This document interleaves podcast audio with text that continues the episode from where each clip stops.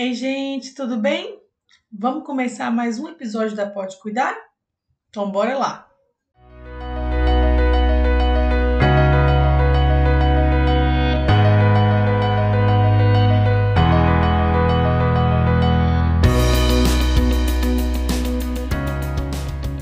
Ó, essa semana a gente colocou uma enquete lá no Instagram da Cuidar para vocês escolherem entre dois antimicrobianos de amplo espectro e de uso hospitalar.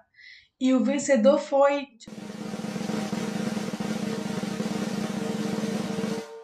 Piperacillina mais Tazobactam, o famoso Tazocin.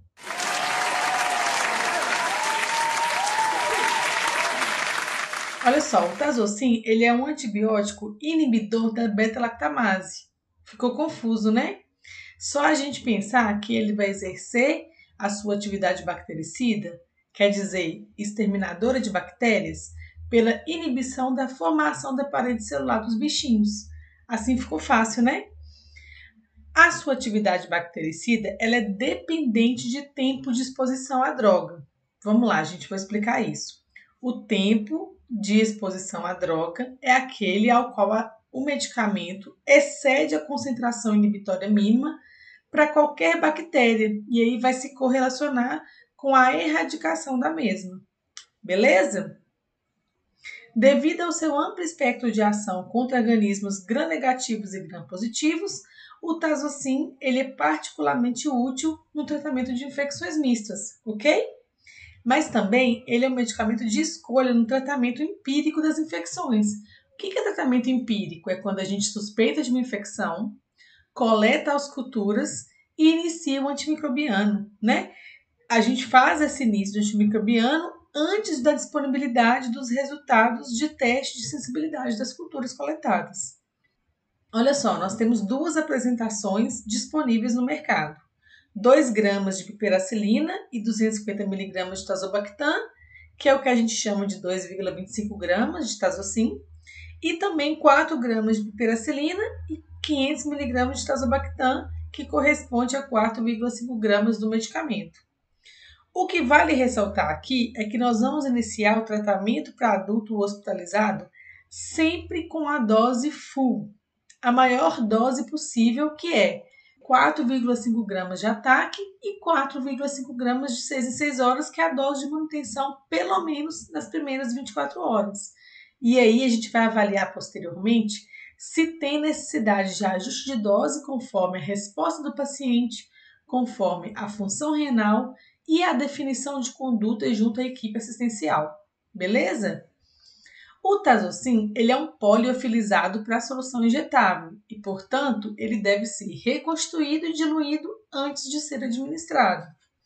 Eu já te adianto que ele possui compatibilidade com soro fisiológico, soro glicosado e água estéril para injeção.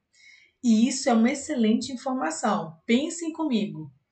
Paciente com distúrbio hidroeletrolítico, por exemplo, uma hipernatremia, que é aquele aumento do sódio no sangue. Nós podemos usar a água ou a glicose como diluente. Outro caso são os pacientes com descompensação do diabetes e apresentando aquelas hiperglicemias de difícil controle. Nós podemos optar por usar o soro fisiológico como diluente. Entenderam? Captaram a mensagem? A dose usual é de 12 gramas de peracilina com 1,5 gramas de tazobactam. A gente vai dividir em 6 em 6 ou 8 em 8 horas. Eu vou enfatizar que no ambiente hospitalar, paciente internado com sepse, aquela alteração do SOFA, não é sofá, gente, é SOFA, tá? Nós devemos priorizar o uso da maior dose possível para exceder a concentração inibitória mínima, como já falei anteriormente e assim nós vamos garantir o seu efeito bactericida, beleza? Sua infusão deve ser endovenosa lenta, pelo menos 30 minutinhos, e alguns estudos recentes já demonstraram efeitos benéficos da infusão estendida por 4 horas. Para aqueles pacientes mais graves, houve uma diferença de mortalidade em favor da terapia estendida, além de uma redução nos custos do tratamento, já que cada frasco de tazocin 4,5 gramas custa em média 25 reais. Qual o impacto de uma infusão estendida? Nós falamos bastante dos benefícios para o paciente, Mas e qual o impacto para a assistência? Alô, alô, farmacêutico clínico e toda a equipe assistencial. Chega aqui que eu vou contar para vocês. Pensando que o paciente ficará com um acesso venoso correndo tazocin por 4 horas, é essencial fazer uma avaliação de compatibilidade em Y. O que é infusão em Y? É quando a gente administra mais do que um medicamento ao mesmo tempo no mesmo acesso. Já para aqueles pacientes sépticos, críticos, eles normalmente vão receber inúmeros outros medicamentos venosos, dentre eles corticoide, sedonalgesia, vasopressores, reposição de eletrólitos, então nós vamos precisar de avaliar essa compatibilidade. Além disso, por vezes, vai necessitar de mais de um acesso venoso. E aí, se, o seu paciente estiver bem anasarcado, bem edemaciado, encharcado, o que aumenta muito a dificuldade de impulsão. Como devemos proceder? Muito complicado, né? E aí eu vou deixar essa pulga atrás da orelha de vocês para todo mundo pensar sobre isso. Quanto ao monitoramento da terapia antimicrobiana, nós vamos ficar de olho e anotar no passômetro. Quem não tiver passômetro e quem não souber o que é passômetro, já se inscreva no curso Farmácia Clínica na Prática, link na bio lá do Instagram da Cuidar. Nós vamos anotar no passômetro os exames laboratoriais de ureia e creatinina para a gente avaliar a função renal, nós vamos anotar o hemograma completo com diferencial para acompanhar se o paciente tem leucocitose com desvio ou sem desvio.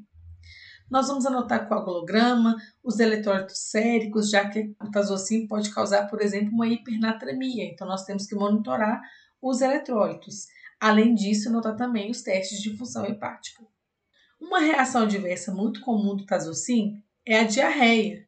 Então, atenção à quantidade de episódios de diarreia em 24 horas e o risco aumentado de desidratação, principalmente nos pacientes idosos. Nós vamos precisar de hidratar os pacientes sempre que possível e ficar atento com relação aos pacientes que têm uma restrição hídrica, ok? Outra coisa importante nesse contexto é solicitar exame de Clostridium difficile, já que esse paciente tem um alto risco de desenvolver colite pseudomembranosa antes de iniciar o tratamento com piperacilina mais tazobactam, é muito importante perguntar se o paciente possui alguma reação alérgica à penicilina e também às cefalosporinas, lembrando que pode ocorrer reação cruzada. Perceberam que a realidade de um paciente crítico dentro do CTI é bem diferente daquele ideal descrito nos livros? E que por isso nós precisamos entender esses fatores de risco antes de sugerir alguma conduta e ajuste? O que, que eu faço diariamente? É estar cada vez mais próximo dos pacientes, entendendo essa realidade e avaliando caso a caso junto da equipe para garantir um sucesso na terapia medicamentosa. Bom, terminamos mais um episódio da Pode Cuidar. Esperamos você na próxima semana. Abraços!